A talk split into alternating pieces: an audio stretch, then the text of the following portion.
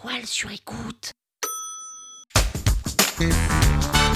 Salut, c'est Caroline Mignot. Vous voulez performer sur LinkedIn Vous êtes au bon endroit. Un épisode par jour et vous aurez fait le tour. Vous allez exploser vos vues. Power Angels.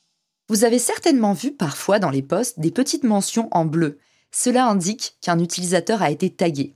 Pour taguer quelqu'un ou le mentionner, rien de plus simple. Il suffit tout simplement de mettre une arrobase et de taper le nom et le prénom de la personne. Ce qui est intéressant avec les tags et la mention, c'est d'abord que ça amène plus de vivant et plus de lisibilité à votre poste, puisqu'il y a des mentions en bleu qui attirent le regard.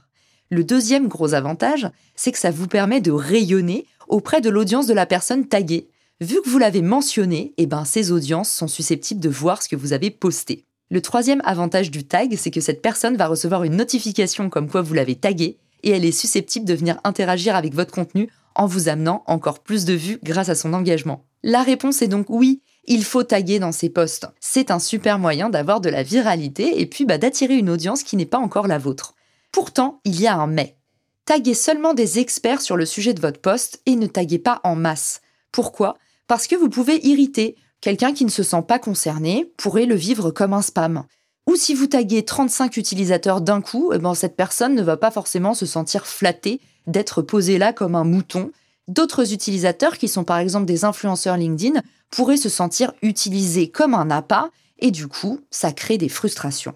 La deuxième raison est beaucoup plus pratique. Il ne faut pas taguer à mauvais escient. Pourquoi? Parce que vous pouvez entraîner un malus de l'algorithme. Et ça, peu de gens le savent. Mais pour lutter contre le spam et le tag intempestif, LinkedIn a mis en place une règle algorithmique. Si plus de 25% de vos contacts tagués n'interagissent pas avec votre publication, LinkedIn considère que vous avez fait un contenu spam. Et de fait, vos vues pourraient s'en voir atténuées jusqu'à moins 30%. La morale de l'histoire, c'est de taguer à bon escient. Quelqu'un qui va avoir un vrai intérêt à interagir avec votre poste. Vous pouvez faire par exemple un format parole rapportée, expliquer votre interaction avec cette personne sous la forme d'un dialogue. Vous pouvez également raconter que vous avez eu une interaction avec cette personne ou interpeller quelqu'un qui serait susceptible de réagir par rapport à cette thématique. L'idéal étant de finir le poste en posant une question pertinente et en amenant également tous ceux qui lisent le poste à donner leur avis.